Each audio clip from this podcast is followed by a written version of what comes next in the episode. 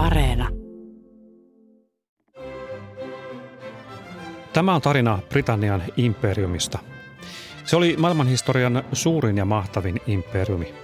Siihen kului alueita joka puolelta maailmaa. Suurimmillaan imperiumi kattoi lähes neljäs osan maapallon pinta-alasta. Useampi kuin joka neljäs maailman ihmisistä asui sen alueella.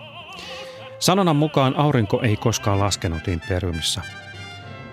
Ainakin britit tuntuvat yhä kaipaavan imperiumia.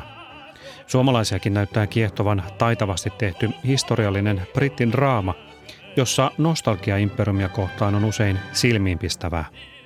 Sen sijaan imperiumin harjoittama väkivalta, sorto ja rasismi eivät ole juurikaan esillä valkokankailla tai TV-ruuduissa.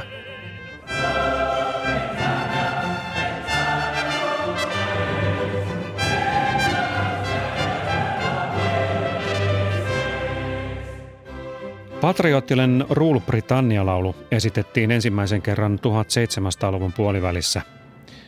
Se kuvasi hyvin silloisen Britannian tuntoja. Sen valta ja valloitukset maailmalla kasvoivat. Imperiumin rakentaminen oli hyvässä vauhdissa. Britit sanoivat imperiumin mukanaan tuoman edistyksen olevan hyväksi kaikille. Mutta käytännössä se oli hyväksi vain harvoille. I would say in summary, the British Empire was violent, it was racist, it was extractive and exploitative. Lyhyesti sanottuna, brittiläinen imperiumi oli väkivaltainen ja rasistinen. Se riisti ja käytti hyväkseen. Se jätti maailmaan jälkeensä valtavan eriarvoisuuden perinnön, kun ihmisiä siirrettiin juuriltaan orjina ja siirtotyöläisinä. Yhdysvaltalaisen Stanfordin yliopiston historian professori Priya Seitia on kirjoittanut brittiimperiumista kriittisen kirjan Times Monster. Suomeksi kirjan alaotsikko on Historia, omatunto ja Britannian imperiumi. Seitia selvittää esimerkiksi sitä, miten britit perustelivat ja oikeuttivat kolonialismia, siirtomaiden valloitusta ja sortoa ja siinä käytettyä väkivaltaa.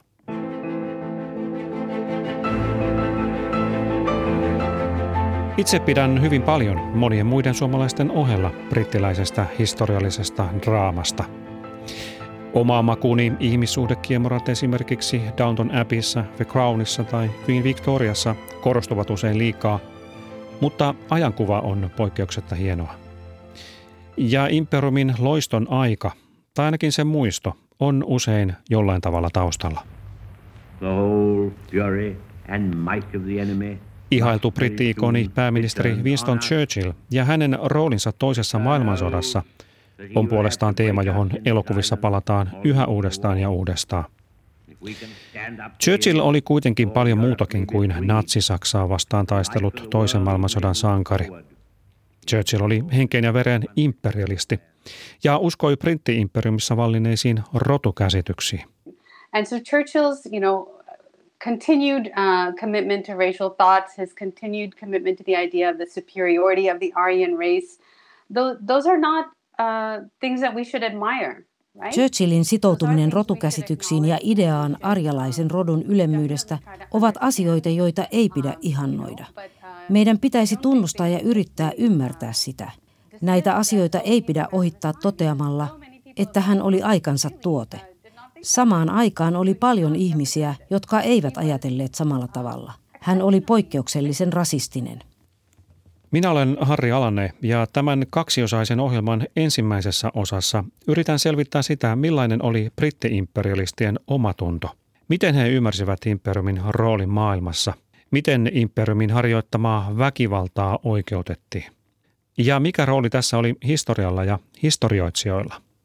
So it, it, it's not a pretty story, but at the same time, that doesn't mean uh, that is not a way of demonizing British people or Britons. I do think we have to take the protestations of good intentions seriously. Se ei ole um, kaunis tarina, mutta se ei tarkoita sitä, että brittejä tai Britanniaa demonisoitaisiin. Vakuuttelut hyvistä tarkoitusperistä pitää ottaa vakavasti. Ajattelen, että ihmiset oikeasti uskoivat, että vaikka he olivat osallisia väkivallassa ja riistossa, he lopulta kokivat palvelevansa jotain ylevämpää historiallista tarkoitusta.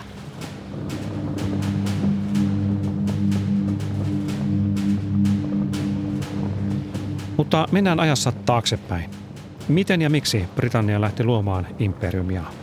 Saarivaltiolle oli luontevaa lähteä merille ja käymään kauppaa. Ennen Englannin ja Skotlannin yhdistymistä asialla oli Englanti. Se perusti ensimmäiset siirtokunnat Pohjois-Afrikkaan 1500-luvun lopulla. Kirjailija ja tutkimusmatkailija Sir Walter Raleigh esitti, että se, joka hallitsee merta, hallitsee maailmankauppaa, hallitsee maailman rikkauksia, hallitsee itse maailmaa.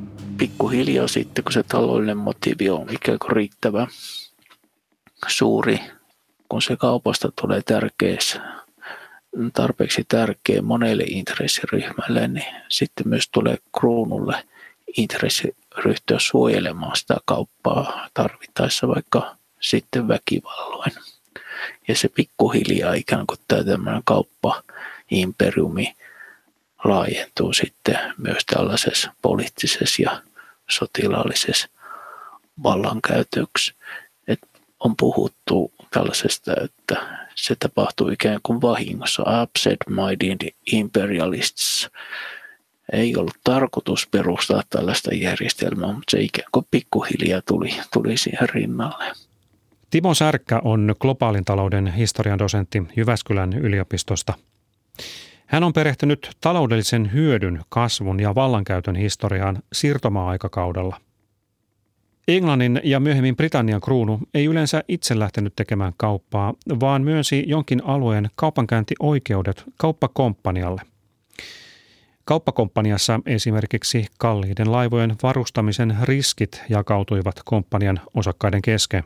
Joo, kruunu sai tuloja kauppakompanioiden, yleensä kauppakompanioilla oli tällainen ikään kuin komissio, joka saattoi olla aika isokin, 30-40 prosenttia esimerkiksi, jotka he sitten kruunu sai tästä kaupasta ja kruunu sai tietysti tuloja sitten myös erilaisten tullien ja verojen ja maksujen kautta. Että et se oli niin kuin kruunullekin suosiollista, vaikka se kauppakomppania tietysti pääasiallisesti oli, oli näiden kauppakomppania jäsenten, jäsenten ja sitten porvareiden, jotka kävi, kävi sitä kauppaa, varusti laivoja ja niiden ikään kuin se suora hyöty valu siinä, mutta kruunu kuitenkin näiden maksujen ja verojen kautta sitten oli ainakin nyt sitten iso välillinen hyötyjä.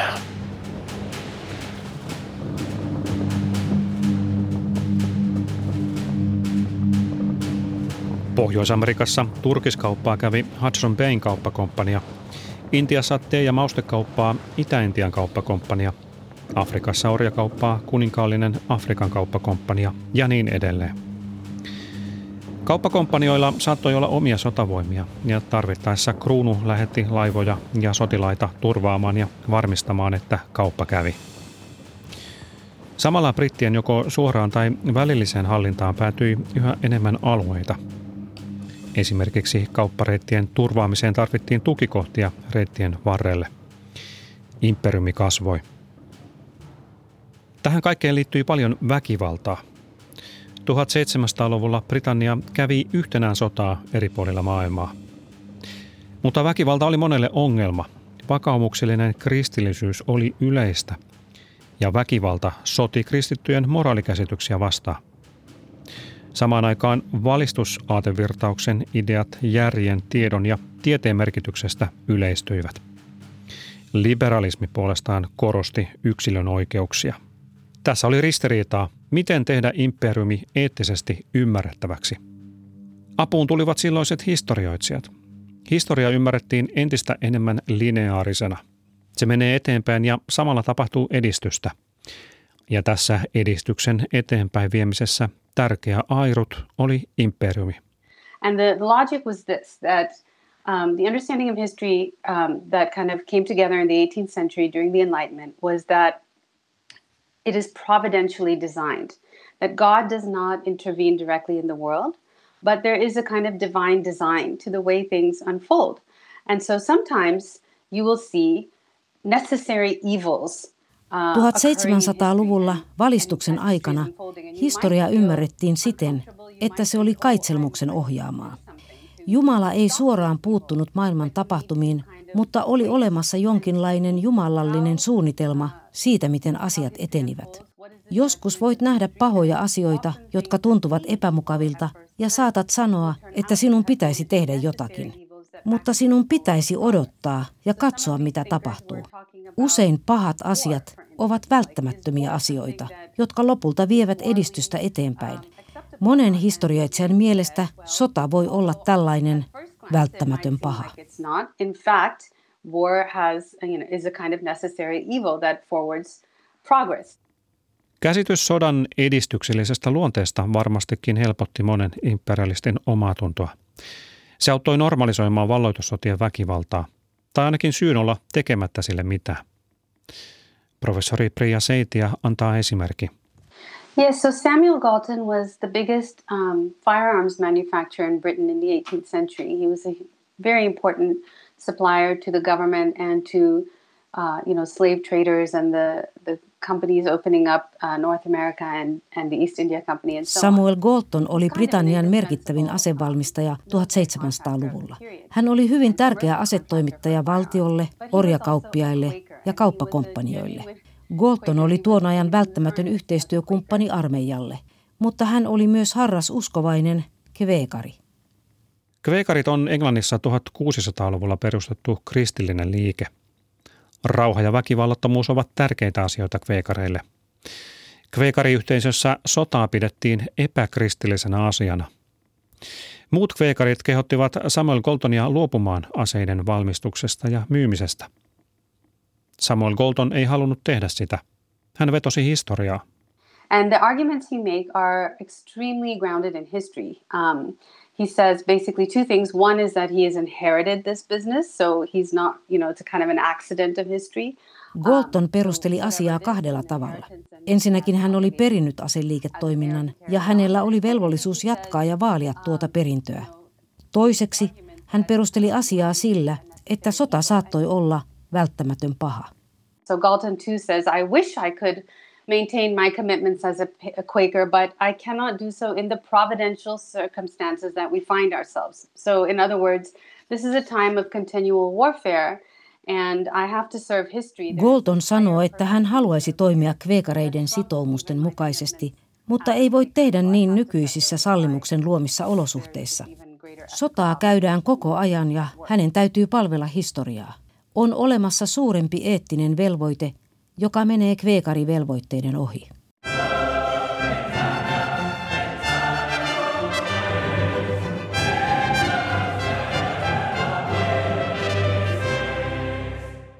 I am myself, by instinct and by conviction, an imperialist, and I regard the British Empire not merely as a source of honourable pride to Englishmen, but as a blessing to the world – näin lausui Intian varakuningas George Curzon vuonna 1902.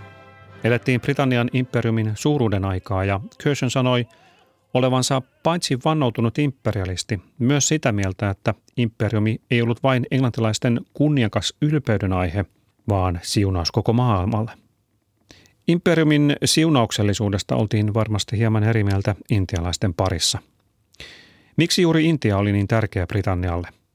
Dosentti Timo Särkkä. Intiasta puhuttui, että se oli Britannian kruunun jalokivi. Ja jos mietitään faktisesti näitä Britannian alusmaiden omistuksia, niin Intia oli tietysti suurin saavutus tässä taloudellisessa mielessä, koska se oli vauras. Siellä oli vaurautta ruhtinaskuntia ennen, ennen brittiläistä valtaa. Esimerkiksi Bengal oli hyvin vauras. Se oli jo teollistunutkin. Ei tietysti vielä konevoimalla, mutta tällainen kotiteollisuus oli hyvin laajamittaista ja erityisesti tekstiiliteollisuus. Se oli vauras maa. Ja tämä vaurauden merkitys ikään kuin sitten oli, oli keskeistä tässä siinä mielessä, että, että siellä, siellä oli myös tällaista raaka-aine varallisuutta, jota sitten pystyttiin, pystyttiin tähän kauppaan, kauppaa ottava mukaan. Monet alusmaista oli kuitenkin suhteellisen köyhiä maita, jos ajatellaan globaalisti. Ne ei ollut edes kovin väkirikkaita, jolloin siellä ei ollut edes välttämättä työvoimaa, vaikka ne olisi ollut raaka-aine varannoiltaan rikkaita. Mutta Intia oli sekä väkirikas, että se oli raaka-ainevarannoiltaan rikas ja se oli muutenkin, tietyt ruhtinaskunnat oli suhteellisen rikkaita. Se Intian merkitys oli tässä mielessä keskeinen. Intiassa merkittävä vallankäyttäjä oli Itä-Intian kauppakomppania. Sen valtakausi alkoi todenteolla 1700-luvun puolivälissä, kun se valtasi vauraan Bengalin alueen ja sai siellä verotusoikeuden. Mahtavimmillaan kauppakomppanialla oli valtavasti sotilaita palkkalistalla. Se ei käynyt vain kauppaa, vaan riisti sumeilematta hallitsemien alueita Intiassa. 1700-luvun loppupuolelta alkaen voimistui kuitenkin käsitys, että Briteillä olisi Intiassa suurempi tehtävä. He olivat itse asiassa auttamassa intialaisia tulemaan ainakin jollakin tavalla enemmän brittien kaltaiseksi. Intian perustettiin oppilaitoksia, joiden opetusohjelma oli brittiläinen ja opetuskeli englanti. You do see a consistent um, denigration of Indian culture, race, religion, and that justifies what they're doing. And the idea, you know, especially in the early 19th century, was that um, we are here to uh, improve. Intialaista kulttuuria, rotua ja uskonnollisuutta ei pidetty arvossa, ja se oikeutti brittien toimintaa. 1800-luvun alkupuolella korostui ajatus, että britit olivat edistämässä ja uudistamassa Intiaa sekä tekemässä intialaisista enemmän brittien kaltaisia. Samalla intialainen sivilisaatio muuttuisi brittiläisen sivilisaation kaltaiseksi. Intiakin voisi kehittyä ja britit olisivat tuon kehityksen palvelijoita.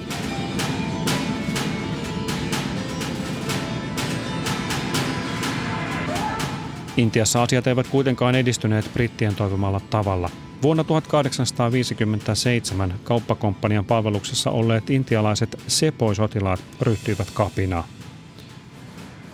Kapinan taustalla oli uskonnollisia syitä. Sepoit esimerkiksi pelkäsivät, että heitä ryhdyttäisiin käännyttämään kristityiksi. Mutta kyse oli myös muusta, intialaisten kokemasta epäoikeudenmukaisesta kohtelusta ja nöyryttämisestä brittien taholta – Kapina ei ollut pelkästään sotilaiden kapina, vaan siinä oli mukana myös paljon siviilejä.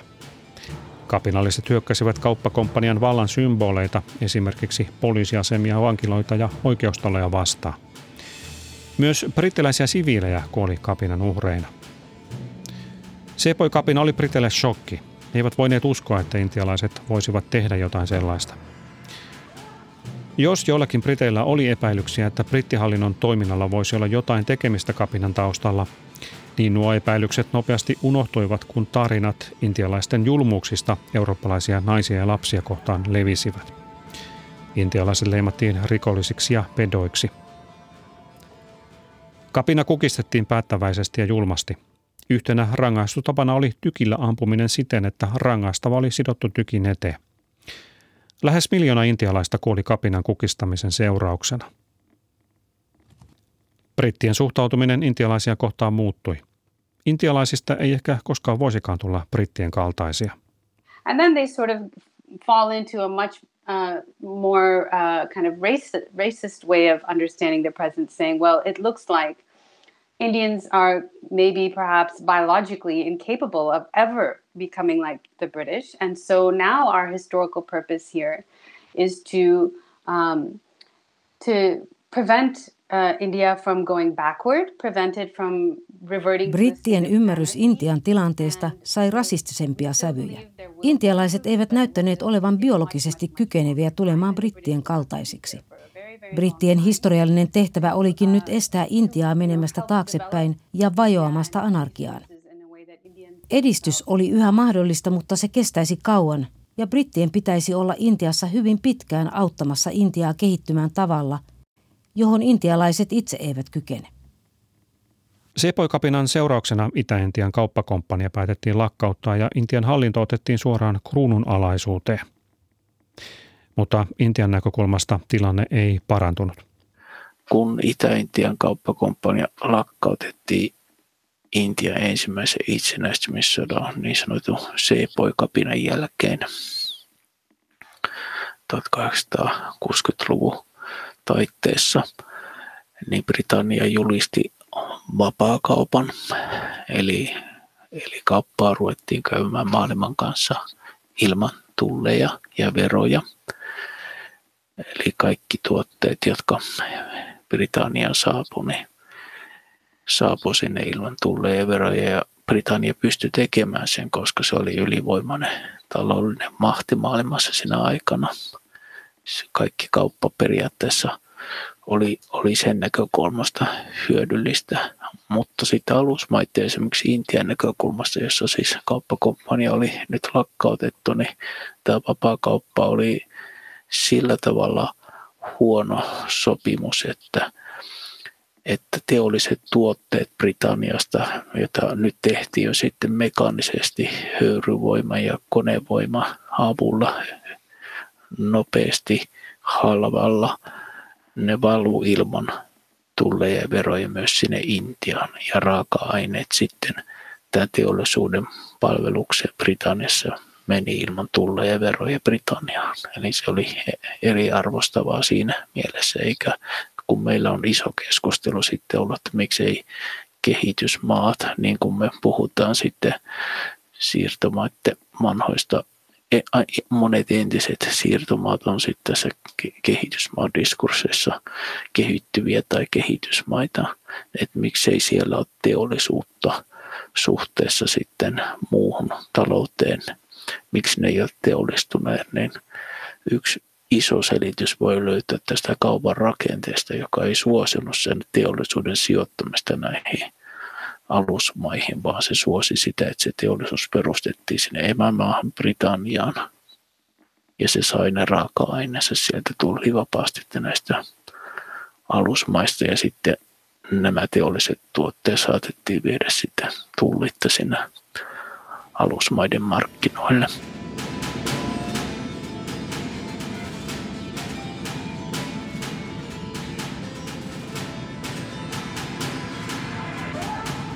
Intian kytkeminen imperiumin talouteen vaikutti myös Intian maatalouteen, joka muuttui entistä yksipuolisemmaksi. Suuria nälänhätiä koottiin jo 1700-luvulla ja britit arvelivat, että kuivuuden lisäksi heidän hallinnollaan saattaisi olla jotain tekemistä asian kanssa – mutta nämä arvelut jäivät taka kun voimistui käsitys siitä, että vaikka jotain pahaa välillä tapahtuikin, brittien johdolla oltiin menossa kohti parempaa. Professori Priya Seitia arvioi, että Intiassa kuoli nälänhätään 1800-luvun viimeisellä neljänneksellä 12-30 miljoonaa intialaista. And then what happens? The, the famines continue because the policies on the ground, the kind of tax collecting, the reorganization of the Indian economy to produce raw materials that serve – the British industrial economy, um, the vulnerability of you know uh, you know it used to be that people would produce a variety of crops and increasingly you see kind of monocultural production you know the agricultural sector of things like indigo and opium and cotton that are serving British commercial needs and so the, that makes people very vulnerable. Nälänhädät jatkuivat verotuksen vuoksi ja sen vuoksi, että Intian taloutta oli suunnattu tuottamaan raaka-aineita Britannian teollisuutta varten. Intiassa sadot olivat aikaisemmin monipuolisempia, mutta brittihallinnon myötä siirryttiin yhä enemmän monokulttuuriin, puuvillan, indikon ja ooppiomin tuotantoon. Tämä teki ihmiset hyvin haavoittuviksi kuivuuden aikana. Miljoonia ihmisiä tappavat nälänhädät toistuivat aika ajoin. Kun britit integroivat Intian talouden globaaliin talouteen, intialaisten suhde maahan ja maatalouteen muuttui. Kun sitten ihmeteltiin ja tutkittiin, miksi miljoonat kuolivat, päädyttiin aina siihen, että kyse oli luonnon katastrofista, eikä brittejä voinut siitä syyttää.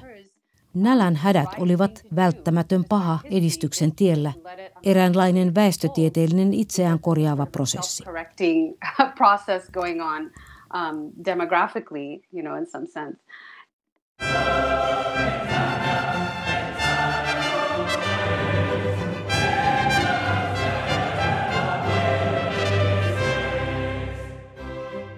1800-luvun loppupuolta ja 1900-luvun alkua aina ensimmäiseen maailmansotaan saakka pidetään Britannian imperiumin kulta-aikana.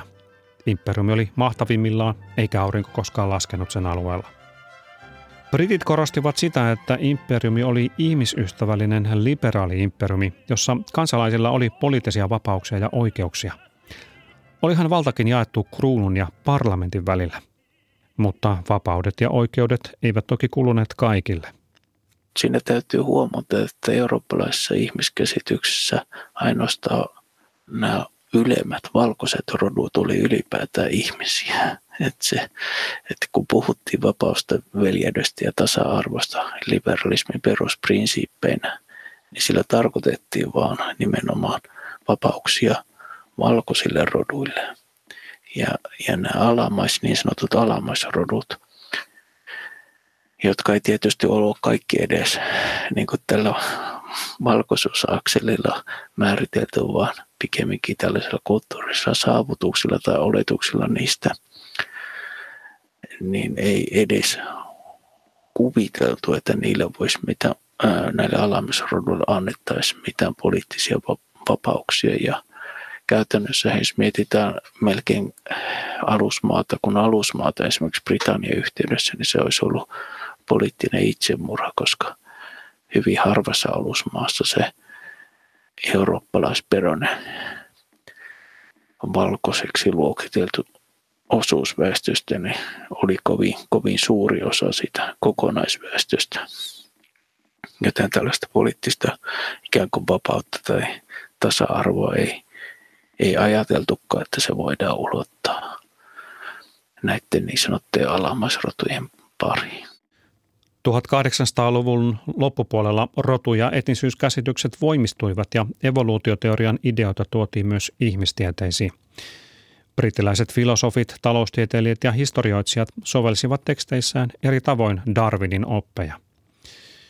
Imperiumin alamaisista osa oli tuomittu häviämään.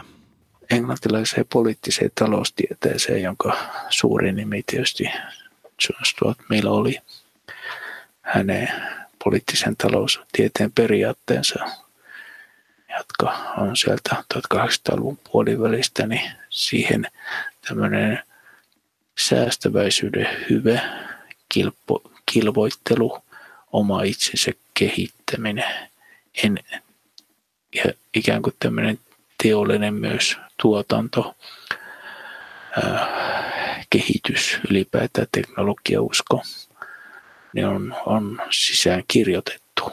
Ja Milki oli tietysti myös evoluutioteoria, tai hänen poliittisen taloustieteen periaatteessa oli evoluutioteorian kyllästämättä, että hän käyttää esimerkkinä teoksessaan The Principles of Political Economy, että et jos rodun, hän viittaa nyt esimerkiksi tiettyihin Amerikan intianeihin, jos rodun niin sanotusti omaisuus koostuu muutamasta nahasta ja kanotista ja hyvin, hyvin näisen, näennäisen pienestä määrästä maallista omaisuutta, niin on selvää, että tällaisen rodun mahdollisuudet tällaisessa modernissa maailmassa on, on rajalliset ja ne ovat ikään kuin mennyttä maailmaan ja tuomittu kuolemaan kun taas tulevaisuus perustuu pikemminkin sitten konevoimaan ja ihmisten kilvotteluun. Ja, jos eletään talouksissa, jossa rahaa ei ole edes keksitty, että ihmiset saa niin sanotun palkkansa vaikkapa nahkoina tai, tai viljelykulttuurissa leipänä tai, tai jonain tällaisena hyödykkeenä niin ei ole myöskään insentiiviä tähän säästäväisyyteen, vaan elämä on ikään kuin niin sanottua kädestä suuhun elämistä. Että tässä ajattelussa niin silloin tiettyjä tällaisten rotuja, jotka ei rahan päälle ymmärrä, heillä ei ole säästäväisyys, insentiiviä, ne alkaakin vaikuttaa laiskoilta.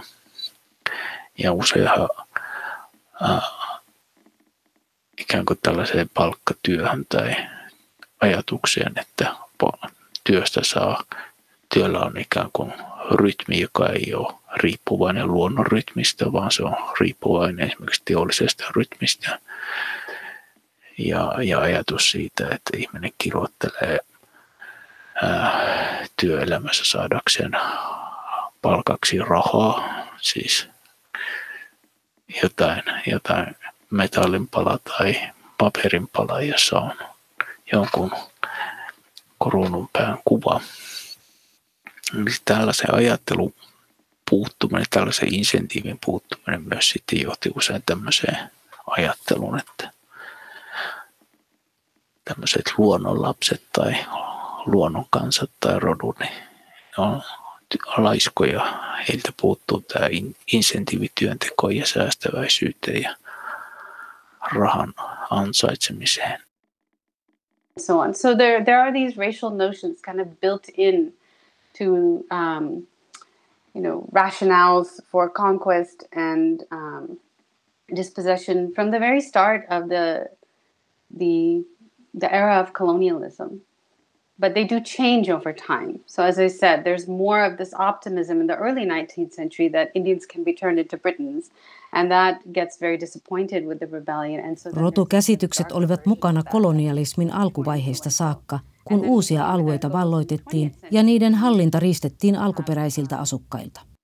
Rotukäsitykset kuitenkin muuttuivat ajan myötä 1800-luvun alussa britit olivat optimistisia ja uskoivat, että intialaisista saattaisi tulla heidän kaltaisiaan. Sepoi kapina oli suuri pettymys. Sen jälkeen rotukäsitykset muuttuivat paljon synkempään suuntaan. 1900-luvulle tultaessa mukana on myös eugeniikka, jolla on puolestaan yhteys fasismiin ja holokaustiin.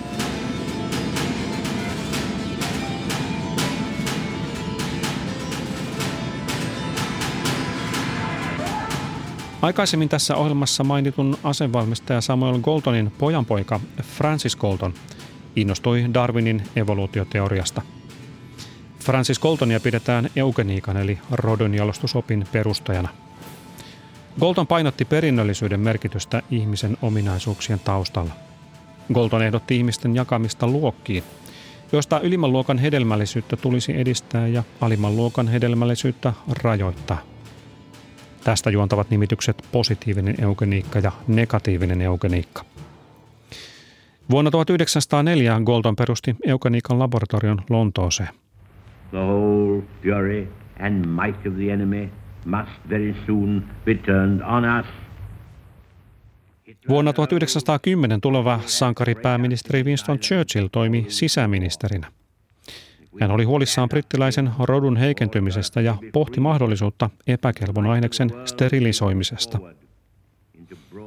Negatiivinen eugeniikka vietiin pisimmälle Natsi-Saksassa, kun 30-luvulla ryhdyttiin pakkosterilisoimaan ja surmaamaan mielisairaita ja vammaisia. Toisessa maailmansodassa Churchill taisteli natseja ja fasismia vastaan, mutta ei kuitenkaan luopunut rotukäsityksistään. You know, there's a lot of just emotional investment in him as the one, the leader, you know, who um, was willing to fight on in Britain's darkest hour, and and and that is true. But it's also true that in um, in in fighting uh, Nazism and fascism, if he he there were there were other people, other great men of his time, who also uh, uh, positioned themselves defiantly against Nazism and fascism, but recognized that Nazism and fascism owed a great deal to uh, the very ideas and practices that had sustained British imperialism, right? And it is Churchill on rakastettu johtajahahmo, joka oli valmis taistelemaan Britannian synkimpänä hetkenä. Mutta oli muitakin, jotka taistelivat uhmakkaasti natseja ja fasismia vastaan ja tunnustivat sen, että ne olivat paljon velkaa brittiläisen imperialismin ideoille ja käytännöille. On tärkeää tunnustaa, että Churchill ei tehnyt niin. Churchillin sitoutuminen rotukäsityksiin ja ideaan arjalaisen rodun ylemmyydestä ovat asioita, joita ei pidä ihannoida. Meidän pitäisi tunnustaa ja yrittää ymmärtää tämä. Mutta näitä asioita ei pidä ohittaa toteamalla, että hän oli aikansa tuote. Samaan aikaan oli paljon ihmisiä, jotka eivät ajatelleet samalla tavalla. Hän oli poikkeuksellisen rasistinen. He was, um, exceptionally racist.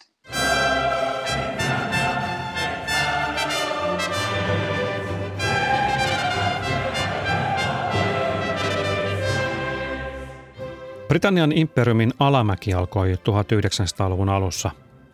Imperiumi sai varten otettavia haastajia, eikä se välttämättä ollut enää teknisen ja teollisen kehityksen kärjessä.